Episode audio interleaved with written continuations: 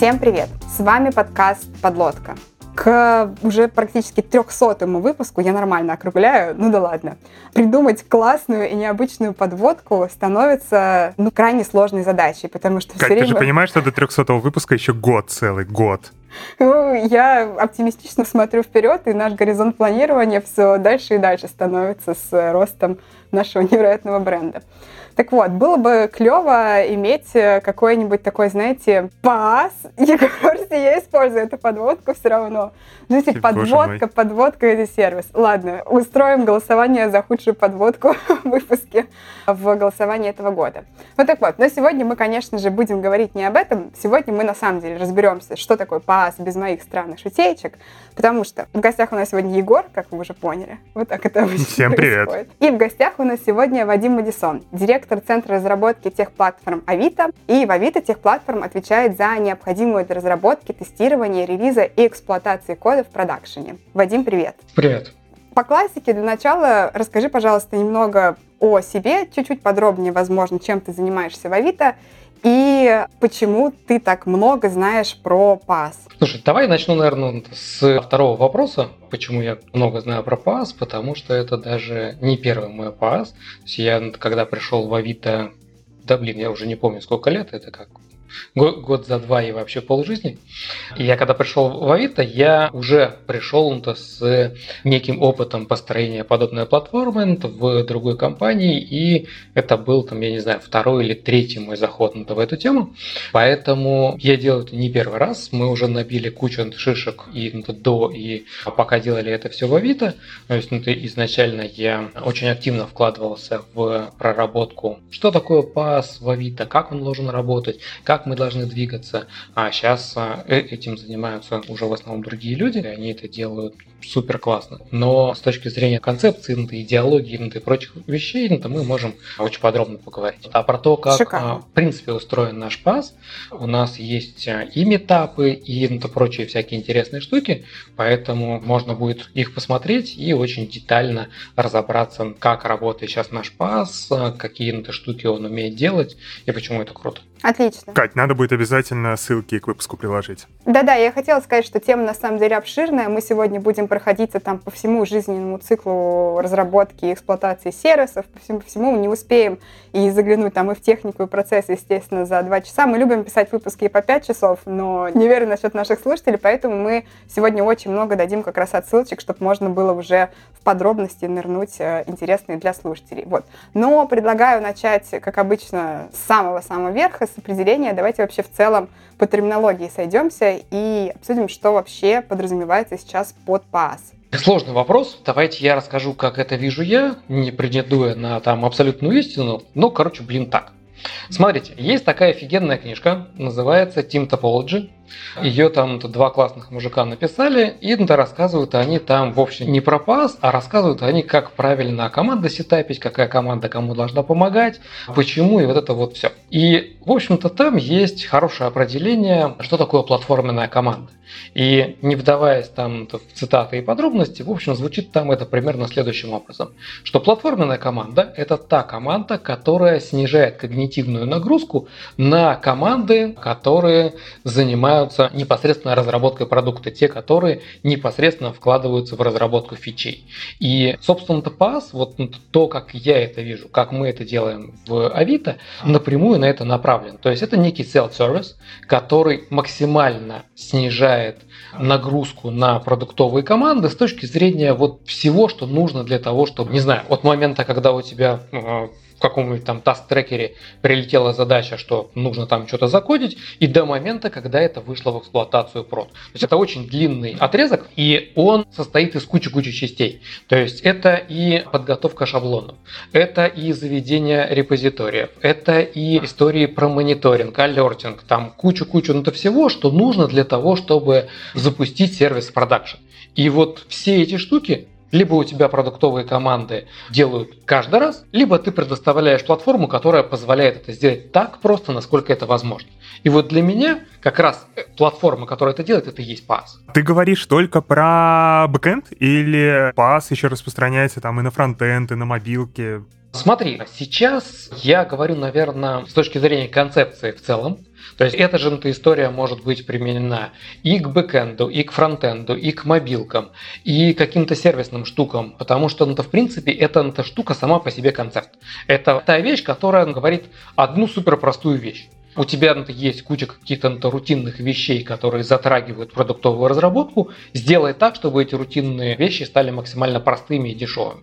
Все. Будет ли это платформа для отдельно там бэкэнда, отдельно для фронтенда, отдельно для мобилок? Окей, let it be. Будет ли это единая экосистема, каждая из частей которых интегрирована между собой, саппортит и поддерживает единый пайплайн?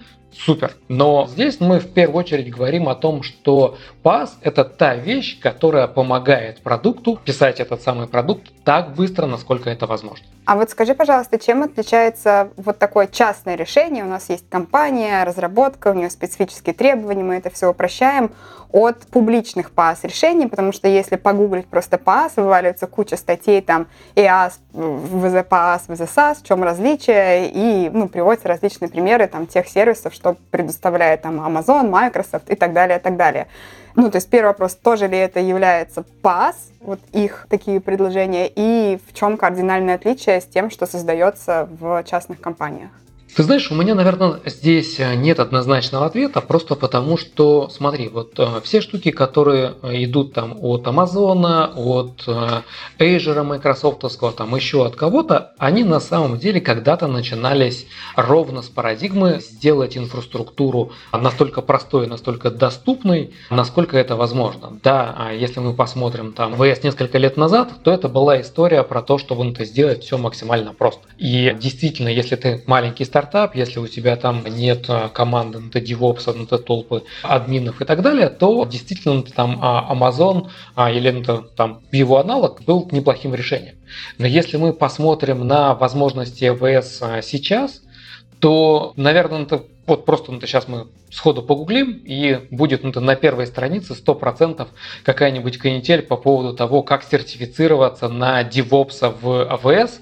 Вот, и там будет такой ну, талмуд, ну, что ты должен выучить, прочитать и так далее. И это будет вообще ни разу ну, непростая история, которая будет очень, на мой взгляд, наглядно иллюстрировать, что ты должен сначала там выучить, пройти, а сделать, накликать, учесть, для того, чтобы запустить свой сервис в продакшн. Там реально это очень много. У меня был опыт последний раз, вот, не соврать бы, наверное, это с год назад, я ну, в очередной раз ну, расчехлил, что надо, надо что-то ну, поделать.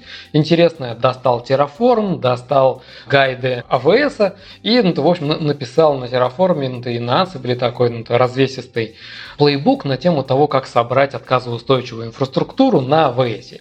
А, в общем, это был не первый мой заход, и ну, Terraform я там то худо, то бедно до этого там палочкой тыкал, и вот это вот все заняло это у меня там, не соврать бы, недели две-то, наверное, точно. Ну вот, при том, что у меня была там не самая сложная инфраструктура, я там поднял Redis, Mongo, сделал ну, балансировку трафика, там, ну, какие-то такие-то вещи, в общем-то, не ахти какие-то сложные вещи, и это заняло прям реально недели. А здесь мы говорим а, про PaaS, который должен сделать там максимум из возможного, максимум автоматизации а, в конкретно каком-то месте, там, организации, там, какой-то, там, не знаю, части разработки, что-то еще. В общем, сделать это так просто, что в идеале все, что нужно, у тебя делается там двумя-тремя консольными командами. И это вот, собственно, то, к чему мы стремимся в Авито. Ну, условно, если берем принцип conventional configuration, то как раз в случае такого авитовского паса он на максимум в сторону конвеншена выкручен. То есть, типа, все под капотом спрятать и дать там две-три ручки, так? Ты знаешь, тут не все так однозначно, потому что, с одной стороны, да, ты прав, мы идем по принципу 80% наших пользователей должны жить на дефолтных настройках, и это действительно закрывает. Но все равно есть ну, какие-то сложные кейсы, все равно есть истории, когда у тебя какие-то нестандартные требования на что-то еще, и как бы по большому счету наш таргет а, именно в том, что да, это должно быть максимально просто, но все равно мы оставляем какие-то возможности для сложной конфигурации, там залезть руками под капотом, где-то это может быть, для этого нужна там команда платформы, где-то там какие-то дополнительные соглашения. Но все-таки я исхожу из того, что PaaS это та штука, которая должна там для 80% быть максимально простой. И, собственно, то да, скрывать вот это все эти сложности по там, разработке, запуску, подключению баз, там, так далее, так далее. Вот я со стороны обывателя была уверена, что в как раз в этих публичных продуктах, что мы обсуждали, тоже это существует. Ну, типа, в три клика, по крайней мере, те рекламы, которые я видел, типа, в три клика возьми и разверни свой сервис. Но я так понимаю, что, видимо, так дела складываются только когда у тебя требования, ну, какие-то очень простые и минимальные. Либо, если ты настолько на этом поднаторел, что ну, у тебя уже есть нормальный такой багаж, где ты такой достал, там, не знаю, готовую уже на реализацию, там, не знаю, как собрать отказоустойчивый сервис, как там балансер поднять и так далее. Но все равно, смотри, здесь есть определенные тонкости, которые важно все-таки учитывать. То есть, а, с одной стороны, как бы да, если ну, мы говорим про тот же AWS, то какие-то вещи, ну, если у тебя там, в принципе, простая инфраструктура, то да, ну, в AWS можно накликать там в три клика, и у тебя действительно там поднимется сервак, у него там действительно будет ну, правильный доступ а, в внешнюю сеть, у него будет закрытый доступ в внутренней сети и так далее. Но это если мы говорим про голую инфраструктуру, которую ты один в один вот так поднимаешь. Но AWS это же это не просто это история про то, что ты серваками что-то там собираешь, это еще что-то.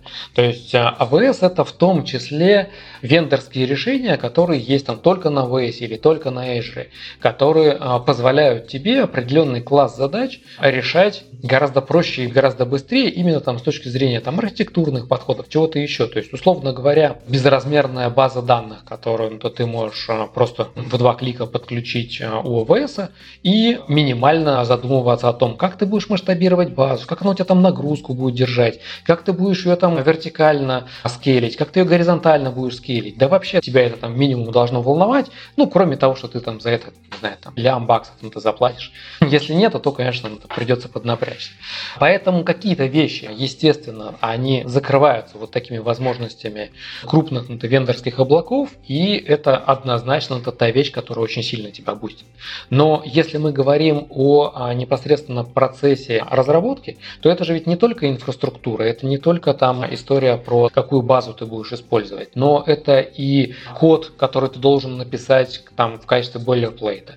Это и код, который тебе нужен для того, чтобы начать отсылать свои метрики там в какую-то систему охранения этих метрик. Это механика, как ты будешь собирать логи и там куча-куча на то всего. И вот эти на вещи, скорее всего, тебе, неважно, используешь ты AWS или нет, придется кодить самому. А это, ну, опять же, возвращает нас к тому, что либо у тебя есть команда, которая это централизованно, автоматизированно и максимально просто делает для продуктовых команд, либо каждая продуктовая команда это делает самостоятельно, и вуаля, у тебя там x100 по времени разработки. И чем больше компания, чем больше у нее разработчиков, тем больше будет вот этот вот налог на одни и те же задачи.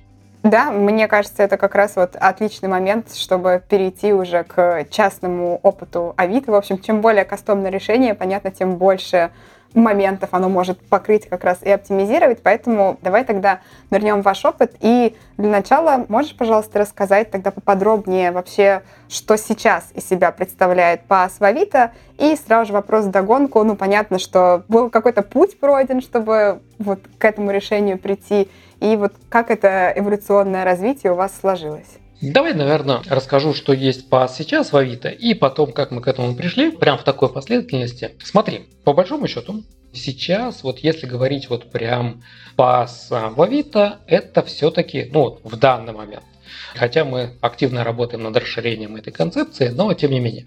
В данный момент, говоря про PaaS, мы все-таки в большей степени говорим про бэкэнд.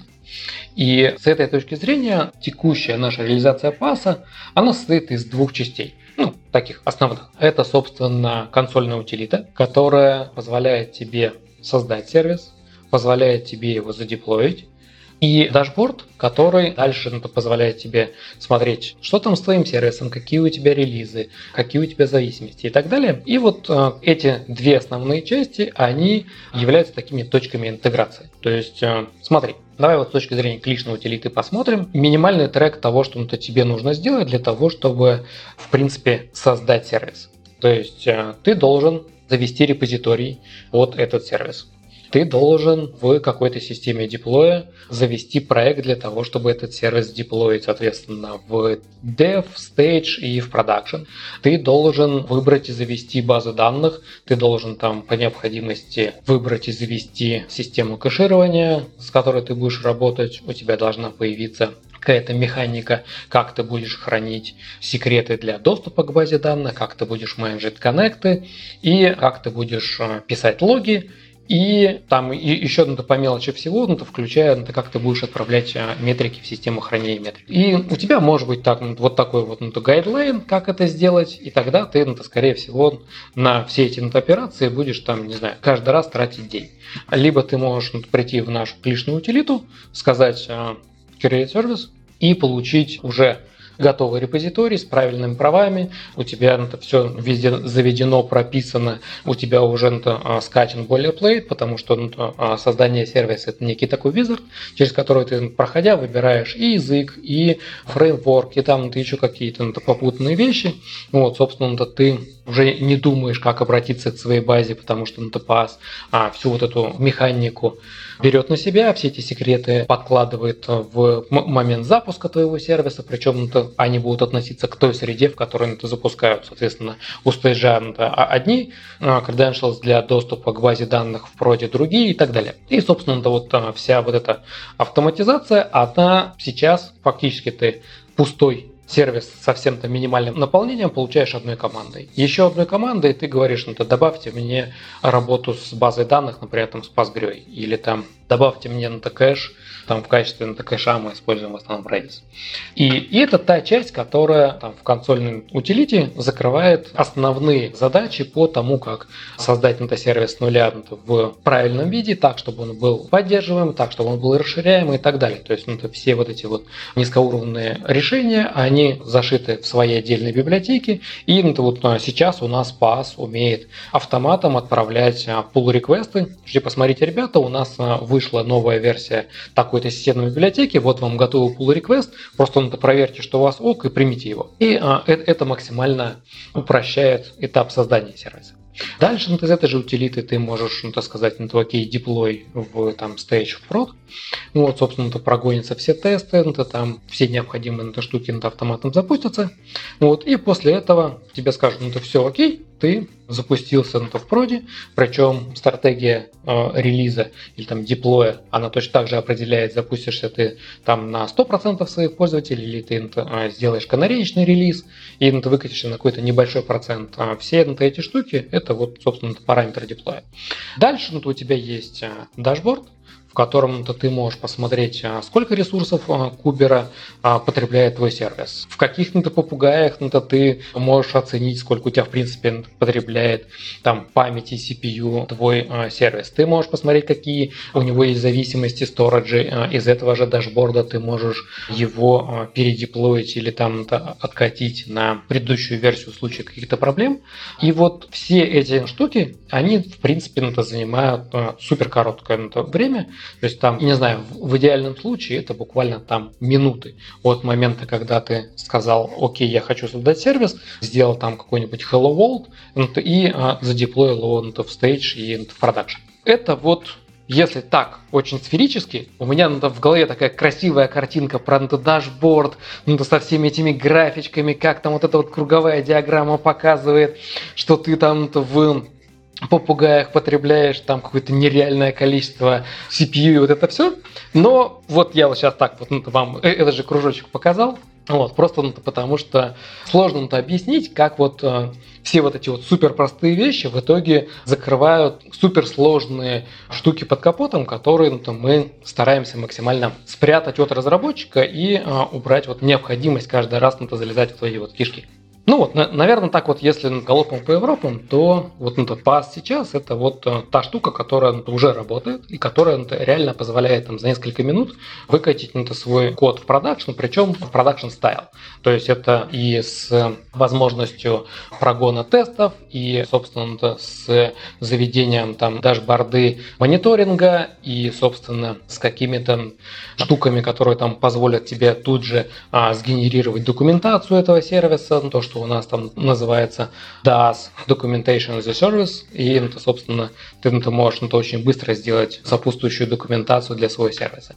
То есть у тебя там то, а, случится интеграция с Sentry, с, у тебя появятся ну, сгенеренные штуки в графане и так далее. Вот это то, что я называю production style, а не когда ты просто ну, код в прод запустил, а потом думаешь, что же, блин, с ним там происходит, и вообще ну, сервис-то запустился или где. Вот, короче, ну, в нашем варианте ты точно знаешь, где он и запустился он или нет. А насколько разработчики, которые не разрабатывают PaaS, а используют его, вообще понимают, как и что там происходит под капотом, как все эти интеграции работают? Или они, условно, нажали две команды и дальше уже бизнес-логику пишут, там, не знаю, на языке of choice? Ты знаешь, оба ответа верных по одной простой причине, что если кто-то очень хочет разобраться, что там под капотом, то можно посмотреть документацию, можно прийти к ребятам поговорить, разобраться, потому что реально под капотом там очень много всего.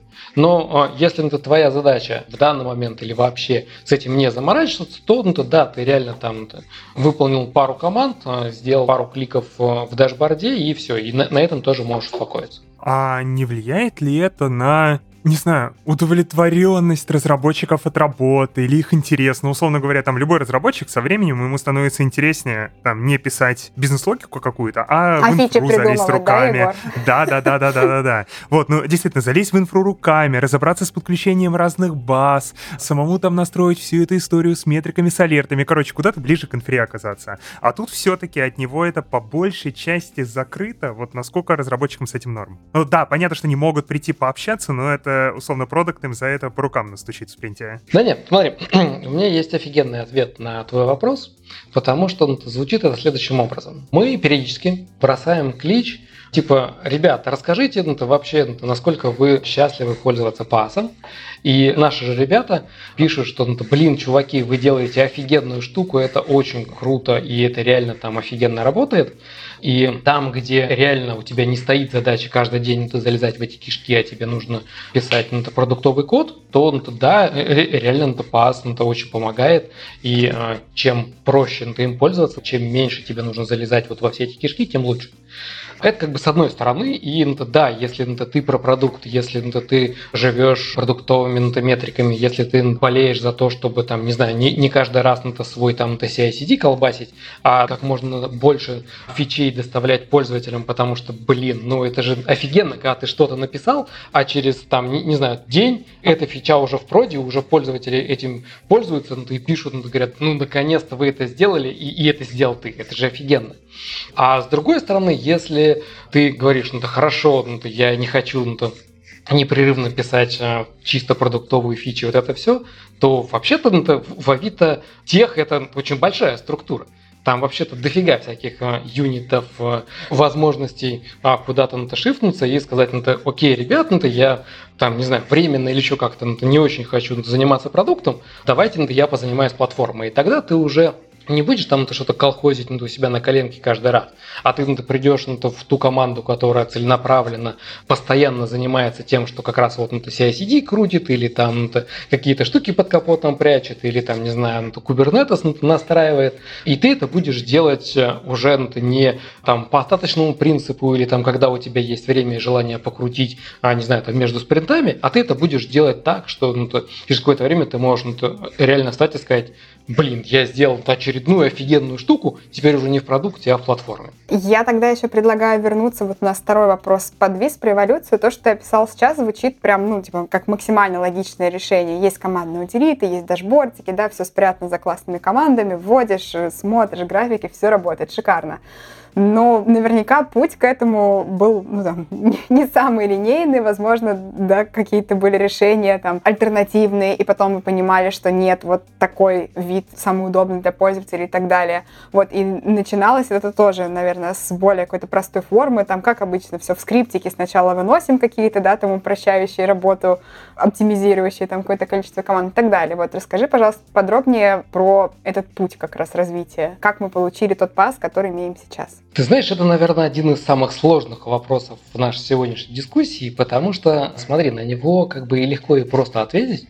Почему легко? Потому что, ну, естественно, мы к этому шли маленькими шажками, ну, эволюционно там набивая шишки и продвигаясь к тому, что мы э, сделали сейчас. А сложно, потому что, смотри, как бы я знаю кучу ребят, которые идут э, по этому же пути. У многих ну, есть какие-то свои подобные решения, но не у всех они собраны вот в такую единую экосистему. Наш путь начинался с того, что, ну, естественно, наверное, как у всех, мы сначала внедряли кучу всякого тулинга. То есть у нас сначала появился Kubernetes, потом у нас появилась там система трассировки, потом у нас появились всякие штуки вокруг Kubernetes, типа там Helm Charts и прочие такие вещи. Поначалу это, по сути, было не столько про PaaS, сколько про некую такую систему виртуализации, которая бы позволила нам уйти просто от мышления там серверами, такими вот ну, крупноблочными ну, штуками. И в какой-то момент мы начали сталкиваться с тем, что у нас стало довольно много этого тулинга, и им стало достаточно сложно пользоваться, потому что ну, он весь интегрирован в процесс разработки, и для того, чтобы там от момента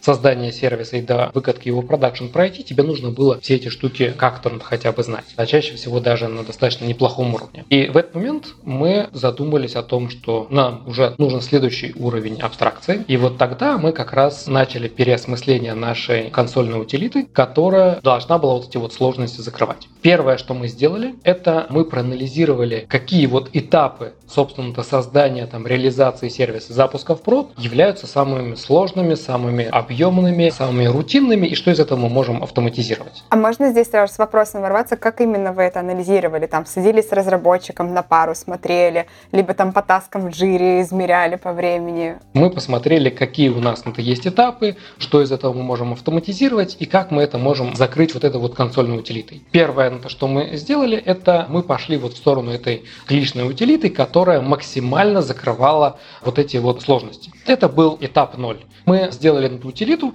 которая еще не была пасом, которая еще не закрывала собой 100% необходимого для того, чтобы сказать, что все, что нам нужно, условно говоря, пас закрывает. Мы сделали ту штуку, которая чуточку, а в каких-то местах и прям существенно, если это пересчитать на человека часы, ускорила работу разработчика. Дальше мы пошли уже в более высокоуровневые такие вещи, такие как сервис очередей, сервис Event Bus, то есть это те вещи, которые фактически нужны для того, чтобы у тебя взлетела микросервисная архитектура. Мы пошли как раз в сторону абстракции поверх э, вот этого сториджа и сделали свой API, библиотеки, сделали так, чтобы у тебя интеграция с EventBus была там в одну команду и максимально просто. Что ты просто сказал, я хочу, в каком-то ну, виде описал, как ты будешь эти сообщения отправлять, что ты хочешь вычитывать, и начал пользоваться. И это был очередной такой шаг, который ты сделал использование паса наиболее интересным, востребованным. А вот ты описываешь довольно гладко. Условно, вам понадобился Event Pass, до этого его не было, поэтому вы сразу его встроили в пас и дали к нему доступ только через пас.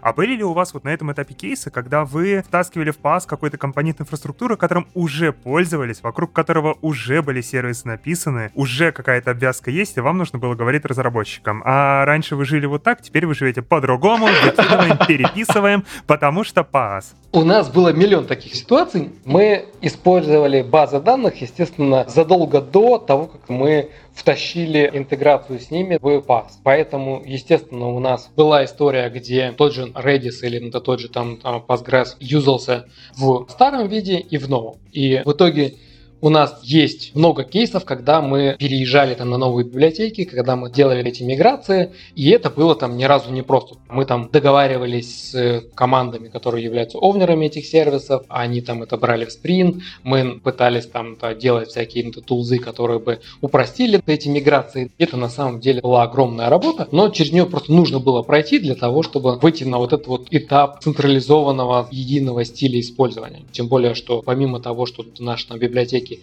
они там отлажены с точки зрения тайм-аутов, количества ретраев на подключение к базе и прочие вещи, они, ко всему прочему, еще и заточены под то, что ты как разработчик не должен знать, как создать коннекшн к этой базе, потому что всю необходимую подкапотную штуку берет на себя наша Анталиба и все вот эти вот кодогенерации. То есть, условно говоря, у тебя есть в продакшене база, credentials от нее у тебя лежит Vault, соответственно, в момент запуска у тебя баз, это сам все это дело подтягивает, сам подкладывает на твой под, и у тебя вся эта ну, машинерия автоматом стартует. И, соответственно, тебе не нужно думать, как тебе там менеджить коннекты, если у тебя сервис в стейдже запустился или в проде, потому что это разные доступы, это разные IP-шники баз данных и так далее. Все это на себя берет автоматика. Вот эта ценность, она в том числе способствовала тому, что вот эта миграция случалась. А теперь представь, у тебя там тысяча сервисов. Их там, не знаю, два года писали. Ну, например, два. Потом приходят какие-то хлопцы из платформы и говорят, чуваки, мы тут написали офигенный PaaS, давайте теперь все на него переезжайте. Все на тебя такие смотрят и говорят, ну come on, чуваки, мы два года тут уже это делали, все грабли собрали, все отладились, а тут ну, мы должны -то снова по этим граблям ходить, причем это грабли-то уже будут новые, потому что у тебя там какая-то своя реализация, какие-то свои либы, там что-то еще. И вот тут-то у нас поперло экшен длиной в год, а, это то, что мы называли технопроекты. Мы прям запустили это как квартальные цели по всем командам теха.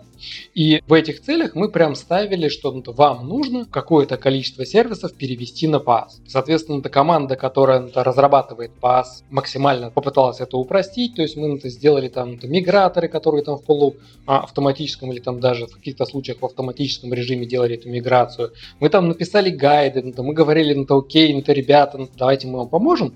И на самом деле вот эту вот миграцию мы начинали там силами платформы. Мы это сделали там сколько там таких ну, миграций сами, прежде чем поняли, что да, блин, нереально это силами только платформы сделать, тем более, что ты 5 сервисов переводишь, а у тебя 10 новых отрастает. И вот этот вот мега-проект переезда на пас всего техдепа, фактически вот он у нас длился год до момента, пока мы посчитали, что все, мы фактически переехали. Потому что для нас, это как бы, смотри, пас это не просто ну, там упрощение, ускорение, а это в том числе возможности для всяких архитектурных клевых решений, которые мы централизованно можем всем предоставлять. Вот сейчас, например, Авито работает в нескольких дата-центрах, PaaS предоставляет возможность как сервис тут же легко раскатить на несколько дата-центров, там, даже не задумываясь, как это будет сделано, как на них подастся трафик, как в случае чего вывести какой-то дата-центр из обслуживания и нужное количество инстансов этого сервиса поднимется в других дата-центрах, чтобы выдерживать эту нагрузку. Поэтому вот эти вот все вещи, это не только это про удобство на этапе разработки, но и удобство и возможности на этапе эксплуатации, работы в проде, траблшутинга и так далее. Насколько тяжело вот такую большую историю про переезд было продать э, там продуктам, бизнесу, вот этим вот ребятам? И какими аргументами ты пользовался? В любой, наверное, крупной айтишной конторе работа в платформе — это всегда история про то, что ну, ты приходишь в продукт и говоришь, ребят, вам нужно вот эти вот технические штуки у себя внедрить, для этого нужно сколько-то времени в спринтах или там даже в квартале на это выделить. А тебе ну, чаще всего продукт говорит, чувак, мы все понимаем, но наш клевый продукт приносит денег, а ваши клевые технические улучшения мы пока пока не очень понимаем, сколько денег они принесут. Поэтому это всегда история про договориться, объяснить, продать и так далее. И, естественно, этот этап у нас тоже был. И, естественно, он занимал достаточно много усилий. Но смотри, в какой-то момент PA стал той штукой, которая начала продавать сама себя. То есть мы вышли на тот уровень, когда PaaS действительно стал помогать разработчику ускорять его работу, упрощать какие-то вещи, когда тим лиды новопришедшим разработчикам уже настоятельно рекомендовали использовать PaaS, потому что это было решение, которое с большой долей вероятности на выходе получится норм код. Понятно, что всегда можно сделать что-то не то, всегда можно там где-то выстрелить себе в ногу, и PaaS, естественно, здесь не является серебряной пулей. Но как бы используя PaaS, ты это получаешь достаточно большой кусок системного кода, который уменьшает вероятность вот таких вот не очень корректных решений. Понятно, что нет стопроцентного покрытия. И поэтому в какой-то момент нам стало гораздо проще именно вот продолжать внедрять PaaS, именно потому что ну, разработчики сами приходили и говорили, окей, новый сервис будем писать на PaaS. И в какой-то момент мы увидели, что ну, тренд переломился сам собой, что если раньше у нас количество пасных сервисов росло достаточно медленно, не пасных, имела стандартный тренд, если там не рост, но то как минимум не снижение, то в какой-то момент мы увидели, что большую часть сервисов наши разработчики стали делать на Python. Понятно, что этому а, способствовало и наши усилия там пропагандирование, скажем так, паса, что типа, ну то чуваки, ну то кто ну, то юзает пас, тот молодец. Это и наши усилия по тому, чтобы действительно сделать пас максимально удобным. И, и это удобство ну, начало продавать себя. И это некие административные штуки, когда мы ну, приходили на уровне технических ну, лидеров и говорили, ну, ребята, мы вам настоятельно рекомендуем использовать пас. И вот ну, все это в комплексе в какой-то момент действительно переломила этот тренд. Но ты знаешь, ну, я все-таки очень верю, что основным драйвером этой истории стало именно то, что реально наши разработчики в какой-то момент увидели пользу, которую приносит PaaS, увидели, насколько он может упростить жизнь, насколько все эти наши кодогенераторы, всякие примитивы и прочие штуки действительно упрощают им жизнь. Лично я на это верю, что это самый главный путь внедрения паса. У меня здесь еще предложение, чтобы у слушателей более такая цельная картинка сложилась, и как раз приоткрыть такие двери в некоторые детали. Вадим, можешь, ну тоже верхнеуровнево, но вот мы говорим, что перевести сервис на пас, перевести на пас дорого, это дешево, хотят, не хотят. А что на практике? Вот с собой, опять же, на примере Авито, понятно, что все зависит от тех решений, которые они там у нас инкапсулированы. Но вот что на практике от разработчика типового сервиса требовалось, чтобы вот этот перевод осуществить? Если по-простому, то ты должен, по сути, был был реализовать несколько интерфейсов, которыми он оперирует PaaS. Если у тебя сервис централизованно запускается, то он там в определенном виде должен там отправлять метрики, он в определенном виде должен выдавать определенные ручки, по которым PaaS будет видеть, что сервис запущен и так далее. То есть ну, часть как бы этих ручек уже там чисто Kubernetes, ну, часть как бы это ну, в том числе convention, а как этими вещами будет ну, пользоваться там наша система. По сути, процесс переезда где-то это переезд на, на наши там талибы, где-то это это потребовалась очень серьезная там адаптация, переписывание сервиса, что-то еще, и какие-то сервисы настолько сложно было мигрировать в PaaS, что это там это реально занимало там не то, что там недели, а там месяца. А где-то просто у нас был автоматический мигратор, который ты прогоняешь, он там интерфейс себе добавил, что-то чекнул, ты посмотрел, что ну, после этого твой сервис ну, это все еще там компиляется, и говоришь, ну да, окей, теперь мой сервис, если не полностью, ну, то с кишками паса, там со всеми его либами, ну, то со всеми этими штуками, то хотя бы проходит внешнюю верификацию по интерфейсу. Вот это, собственно, минимальный такой ну, этап перехода на пас уже там существующих сервисов. Ну, основами, естественно, проблем нет. Они идут уже полностью из наших бойлерплейтов, они полностью генерируются нашими утилитами и так далее. Окей, okay. тогда я предлагаю вернуться еще раз к вопросу эволюции. Мы там вроде на втором этапе, если я не потерялась, остановились, когда у нас Иван Бас появился и что-то такое. Да, да, да, да. То есть, ну, то мы вот пошли по вот этим вот крупным енеплерам, то есть, ну, то у нас точно так же ну, то появилась, например, ну, та штука там, ну, Bus, сервис ну, то очередей. У нас ну, то начали там появляться простые интеграции с базами данных. Одной командой можешь ну, то подключить там Postgres, или когда ты можешь просто просто сказать, что тебе нужен некий ассистентный кэш и получить готовый Redis, который там пас автоматом под ним. Это вот был это второй этап, когда мы отошли вот это в такое вот это упрощение, предоставление каких-то вот таких вот крупных примитивов, которые бы закрывали уже как бы на уровне экосистемы все эти штуки. Третий этап, вот ну, смотри, ты как бы сервис это сделал, ты его в прод запустил, у тебя там это все крутится, и тут у тебя начинает стрелять такая штука, а как эту канитель всю дебажить? Как посмотреть, это нормально там у тебя сервисом, не нормально он у тебя вообще запущен, не запущен. И на этом этапе мы, собственно-то, пошли уже в историю с накачкой возможностей наш дашборд. Он уже стал заточен под то, чтобы понимать, из какого ты юнита, через там авторизацию научился показывать те сервисы, которые имеют к тебе отношение. В дашборде там на вкладке твоего сервиса стали появляться ивенты от ну, Kubernetes, то есть там, если у тебя там, не знаю, там тротлится на что-то, там твой сервис там OOM killer на то прибивает и так далее. Вот эти это все ивенты стали а, показываться на дашборде. То есть мы постепенно стали накачивать этот интерфейс, попутно расширяя и улучшая интеграции там, с графаной и, соответственно, улучшая всякие механики для того, чтобы ты как можно дешевле и проще получал мониторинг. Дальше мы пошли в историю с поддержкой этих сервисов 24 на 7. вещей, передавая вот эти сервисы специализированной команде. Следующий этап – это был шаг в то, чтобы создать вот такую вот всеобъемлющую экосистему, которая бы включала в себя уже не только этап э, быстрой разработки, прототипирования и там запуска в продакшн, но и удобной эксплуатации этих сервисов, когда ты выкатил это дело в прод, и ты имеешь возможность, не залезая там максимально в кишки, не дергая каждый раз команду, которая предоставляет платформу,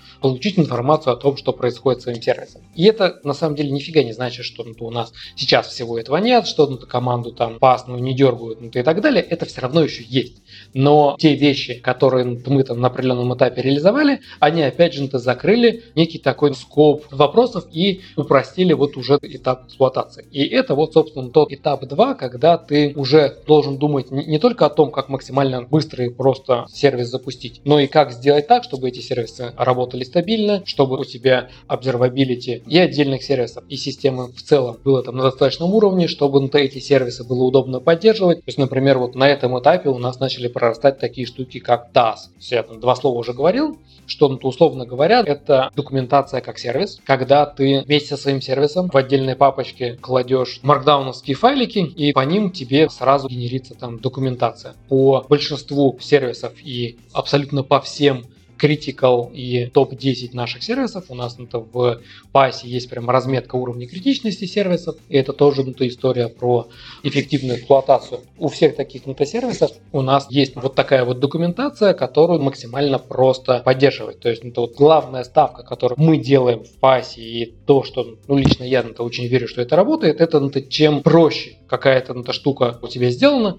тем больше вероятность, что ей будут пользоваться. Если тебе для того, чтобы документацию для своего сервиса поддерживать, в принципе, там создать и это поддерживать в актуальном состоянии, нужно это пойти в Confluence, создать отдельный раздел, в этом разделе создать подраздел конкретного сервиса, там всю эту документацию писать, потом ты где-то закоммитил, где-то не забыть, после этого изменения пойти в Confluence отразить и так далее, и так далее. Это все капец как сложно. В то время как, ну, ты, если ты собираешься то пушить свой код, и тут же ты ну, в маркдауне, ну, в соседней там директории пошел, ну, ты две строчки поправил, что теперь у тебя интерфейс там поменялся, или там рекомендованный путь работы с этим интерфейсом там немножко другой, то, на мой взгляд, эта штука с гораздо большей вероятностью будет работать. И вот, ну, вот этот вот ну, второй этап, это вот как раз про такие вещи. Как сделать так, чтобы эксплуатация этого сервиса была как можно проще, как можно очевиднее, как можно меньше требовала усилий для того, чтобы быть уверенным уверенным, что, не знаю, там завтра этот сервис ты кому-то передашь, и в тебя не будут ну, э, кидаться тухлыми яйцами. Еще вопрос про реализацию паса. Какая часть из фичей, про которые ты рассказываешь, пилится командой прямо с нуля с нуля, а какие реализуются уже там с помощью интеграции с готовыми инструментами? О чем я говорю? Например, вот Documentation as a Service. Вы там сами прям писали генерилку документации или просто берете какие-то готовые инструменты и вот уже учите вашу вот там клишную утилиту с ними работать? То есть вот как это работает?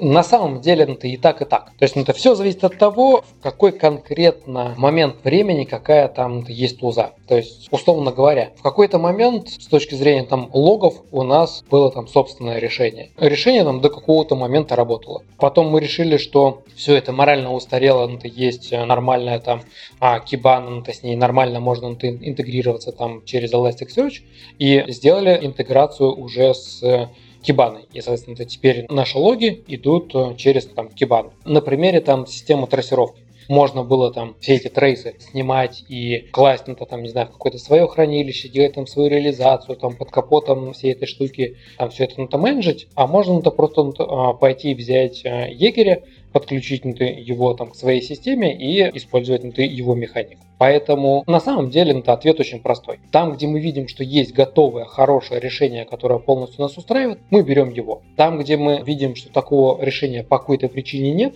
или оно нас не устраивает, или еще что-то, то мы готовы сделать там свое решение. У меня тоже такой вытекающий вопрос. С какими техническими вызовами разработчики PaaS сталкиваются чаще всего? Потому что, опять же, если вот по-простому смотреть, то все равно кажется, что большая часть задачи — это взять готовые кубики, ну или где-то самописные уже кубики, кем-то приготовленные, короче, кубики, взять там их API, найти какие-то общую часть конфигов, вот это все объединить и инкапсулировать вот в одну красивую утилиту.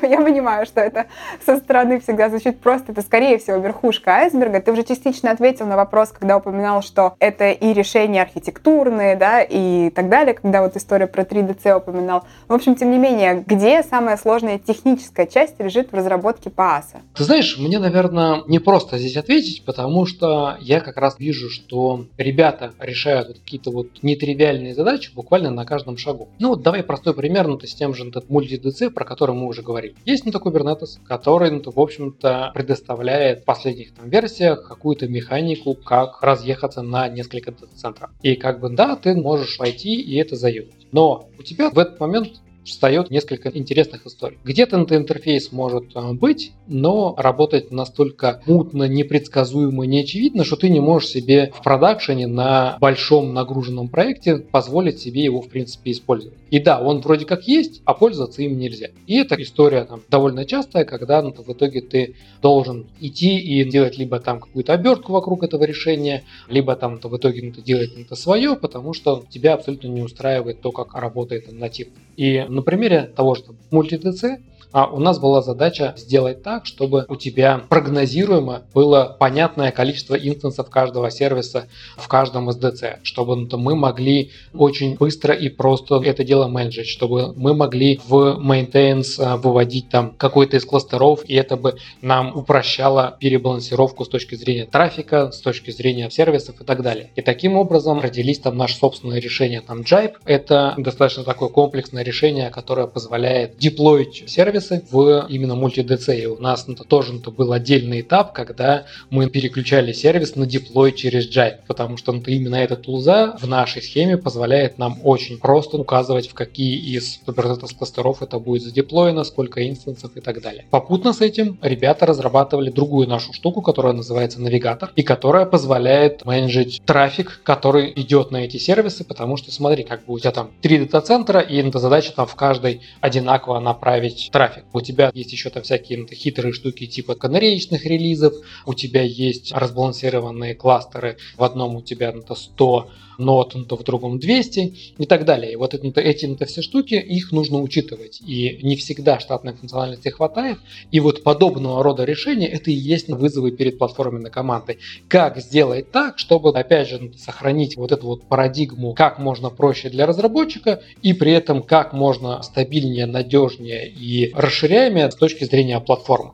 А тогда, возвращаясь к эволюции, вот то состояние, которое ты в начале выпуска описал сейчас, оно, ну, такое звучит довольно конечное. Покрывается практически весь жизненный цикл, да, там все классно, утилита, дашборд, красиво, все супер. Вопрос такой, какие принципиально новые задачи стоят перед командой сейчас, или в основном это как раз, ну, понятно, там до бесконечности можно все оптимизировать, или это скорее там расширение в рамках каких-то добавления новых технологий, новых там языков для разработки сервисов и так далее. Я не все могу здесь рассказать, потому что ну, часть этих историй это все-таки очень внутренняя кухня Авито, но э, смотри, сейчас бэклог о пасу, ну, по моим прикидкам, расписан где-то на год, может быть, даже на два вперед, потому что есть же это не только технические вызовы, но и бизнесовые вызовы, вызовы ну, внешнего мира. То есть, ну, то смотри, сейчас вот мы используем исключительно наше железо, мы используем Biometal, а мы, соответственно, -то сидим там в нескольких дата-центрах, и вся наша система,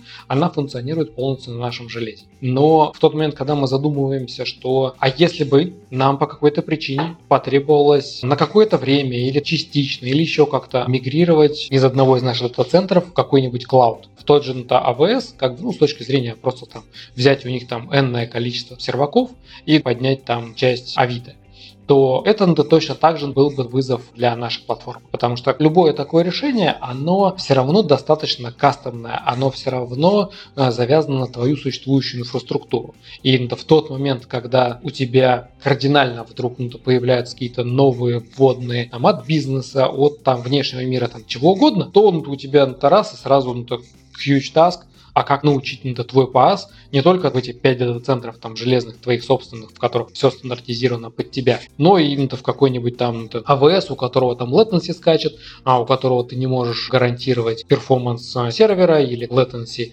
до этого сервера и так далее. То есть вот эти все штуки, они на самом деле являются таким постоянным вызовом. Это как бы с одной стороны. А с другой стороны, все штуки, которые направлены на то, чтобы еще больше value было от паса, они тоже составляют очень значимую часть вот такой платформы. Потому что это же не только вот ну, там, условно говоря, этап, когда у тебя там пройдено это все круто с точки зрения эксплуатации, но это в том числе ну, истории про то, что у тебя система должна помогать разработчикам там не совершать какие-то ошибки. Она должна помогать тебе там улучшать архитектуру на уровне там макроархитектуры. Она должна ну, предиктивно ну, тебе подсказывать, где ну, у тебя там потенциально могут проявиться какие-то проблемы и так далее. И это как бы ну, level up ну, для любой такой системы. И это как бы не только там про мониторинг, а это про какие-то вот ну, вещи, которые направлены на то, чтобы уже не отдельный сервис удобно, классно и быстро было разрабатывать, а чтобы ну, у тебя система система целиком находилась в максимально консистентном состоянии, и платформа тебе в этом помогала. И это тоже это отдельное направление, которое на самом деле это огромное, и в него можно вкладываться бесконечно.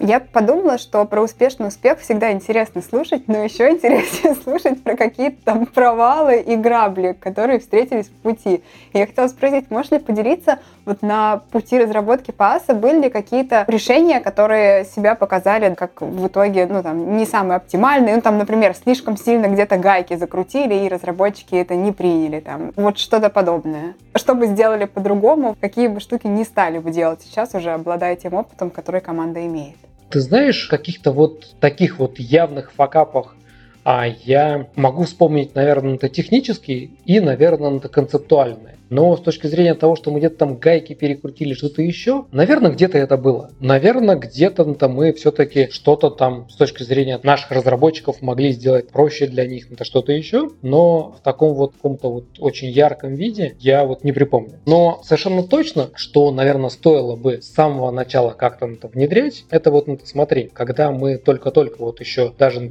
этап 0 не прошли, уже в этот момент нам, наверное, стоило подумать, а как потом те сервисы, которые которые сейчас пишутся не под пас, будут потом в него мигрировать. И уже в тот момент подумать, а как через год, когда мы будем готовы бросить клич, ну, эгегей, чуваки, ну, переезжайте все на пас, сделать так, чтобы это было там, не знаю, максимально, ну, просто там по щелчку. И вот эту ну, часть, как бы не ждать этот год, не ждать, пока ну, мы там будем готовы, а потом придумывать, как ну, все эти написанные там за год, за полтора, там за сколько там времени сервисы потом в этот пас перевозить. А вторая, ну, то у нас была ну, достаточно такая техническая история, когда мы заюзали кавку под нашу реализацию очередей. И в какой-то момент, когда у нас тяжеловесные потребители этого сервиса очереди как сервис, QAS, туда начали заезжать, то система перестала справляться. То есть ну, тупо от кавки требовались такие усилия, которые ну, для нас начинали выглядеть уже как не очень оправданные. И с одной стороны, ну это окей, все проходят ну, через такой вот ну, этап, когда там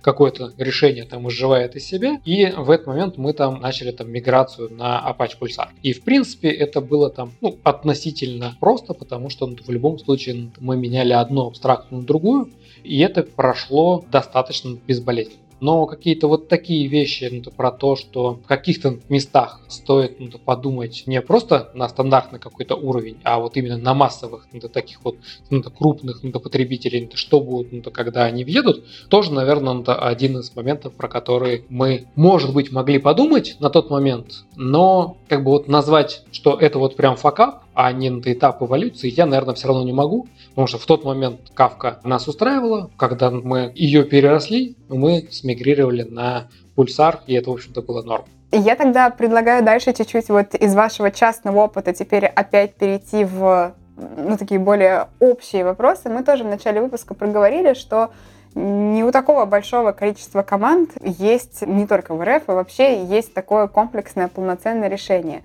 И как ты думаешь, тоже проговаривали где-то, когда обсуждали ваш опыт, но вот если подытожить, с какими основными сложностями могут столкнуться и сталкиваются команды, которые похожую концепцию пытаются реализовать у себя? Я думаю, что основных моментов два. Первое, смотри, как бы PaaS это про унификацию. То есть, если ты хочешь нормально затащить PaaS и так, чтобы он у тебя работал, ты должен это всех плюс-минус причесать под одну гребенку. Ты должен это прийти там к единому стандарту написания сервисов, использования их в продакшене, у тебя должны быть стандартные механики передачи там логов, метрик, всего остального. Если у тебя огромная легаси, то, соответственно, все эти вещи могут стать супер сложными.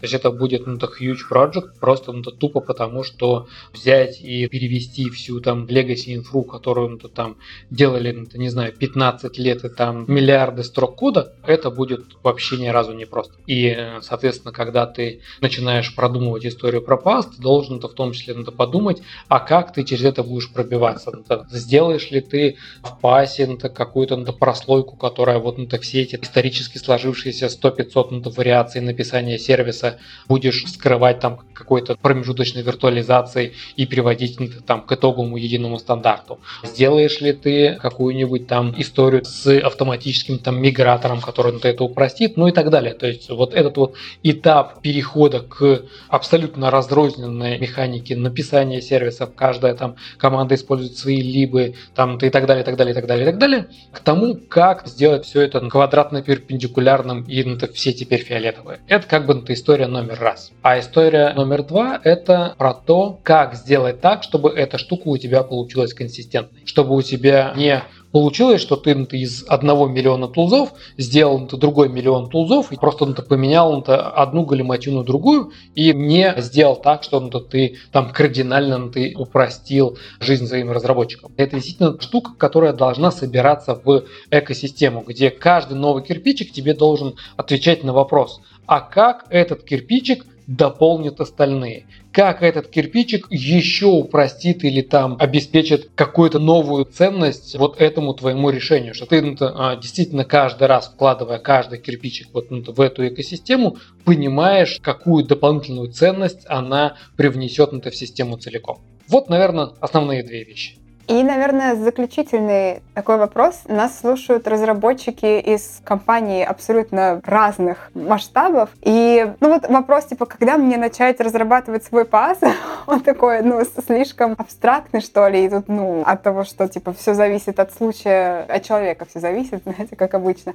Я скорее хотела его переформулировать. В общем, несколько у меня поток мысли. Первое, возможно ли вообще ситуация, когда вот этот путь создания пас будет более короткий, чем то вот это эволюционное развитие, которое ты описал? Или на самом деле всегда придется пройти вот все эти этапы и, ну, в общем, нельзя просто сесть и сказать, а теперь мы делаем у себя пас и прийти сразу же вот к тому такому коробочному комплексному решению? Я думаю, что здесь может быть ускорение, опять же, с точки зрения того, а что для тебя является вот тем скопом, который ты будешь ну, считать пасом, потому что, как говорил до этого, ты можешь сразу себе спроектировать какой-то космолет и ну, ты его потом 20 лет тюнить и пытаться запустить продакшн, а можешь ну, то посмотреть на самые низковисящие фрукты и ну, то попытаться их ускорить. И там, грубо говоря, это будет 80% тех рутинных задач, которые ну, то делают разработчики. И для меня это уже большой шаг в сторону классного решения по упрощению там рутинной вот такой всякой истории. А с другой стороны, все-таки смотри, когда мы делали PaaS, то очень многих решений не было в принципе. И условно говоря, что-то ты сначала сначала ты сам,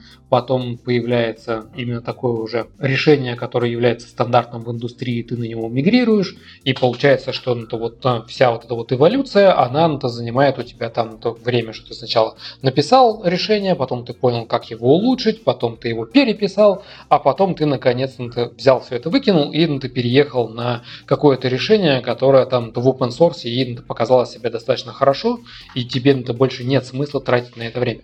И вот если все все вот эти вот этапы пропустить. Если там стартануть уже там, то никак, ну, то мы там с какой-то старинной версии Кубера там чуть ли не 1.8 начинать, а ну, там с последних версий, у которых уже ну, то есть более-менее там вменяемый API интеграционный и так далее, то как бы ну, то все вот эти вот ну, то штуки, они на самом деле ну, то очень сильно тебя ускорят.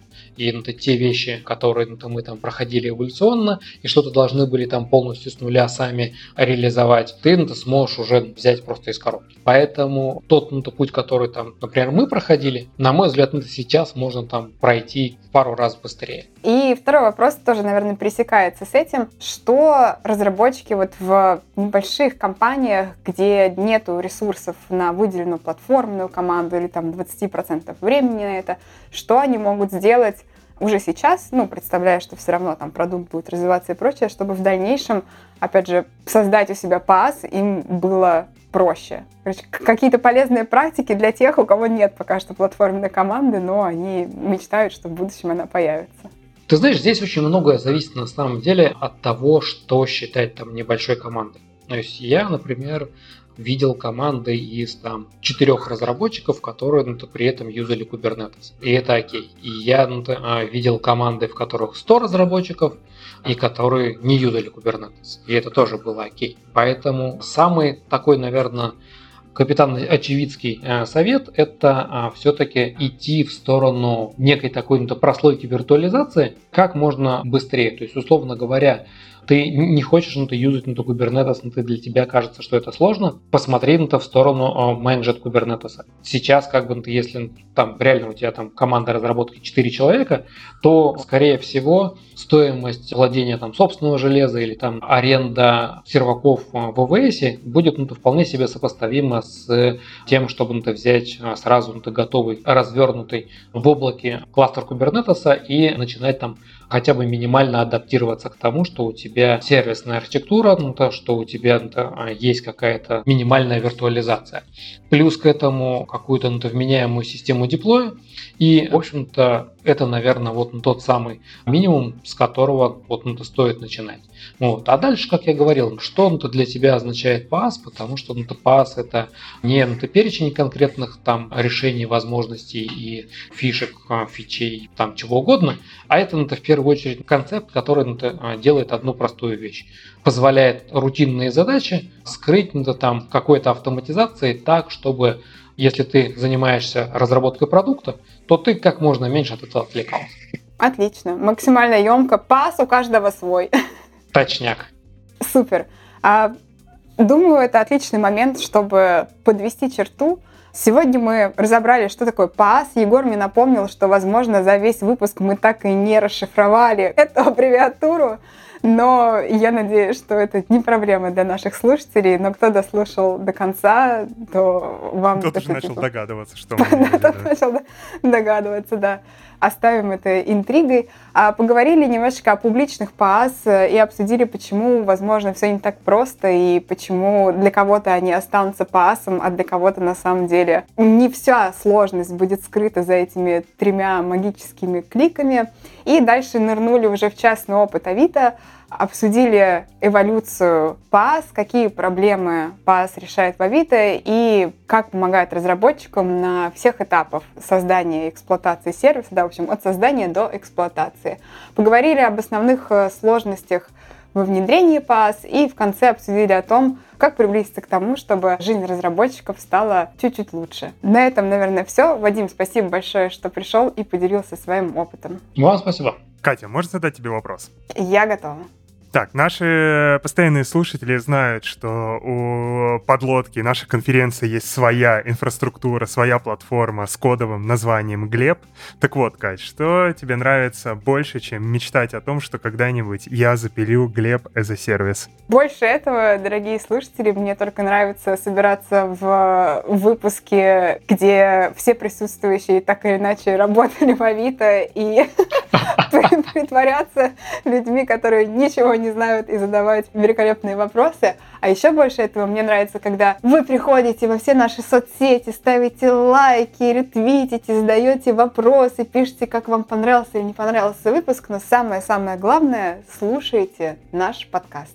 На этом все. Увидимся в следующем выпуске. Пока-пока. Пока. Счастливо.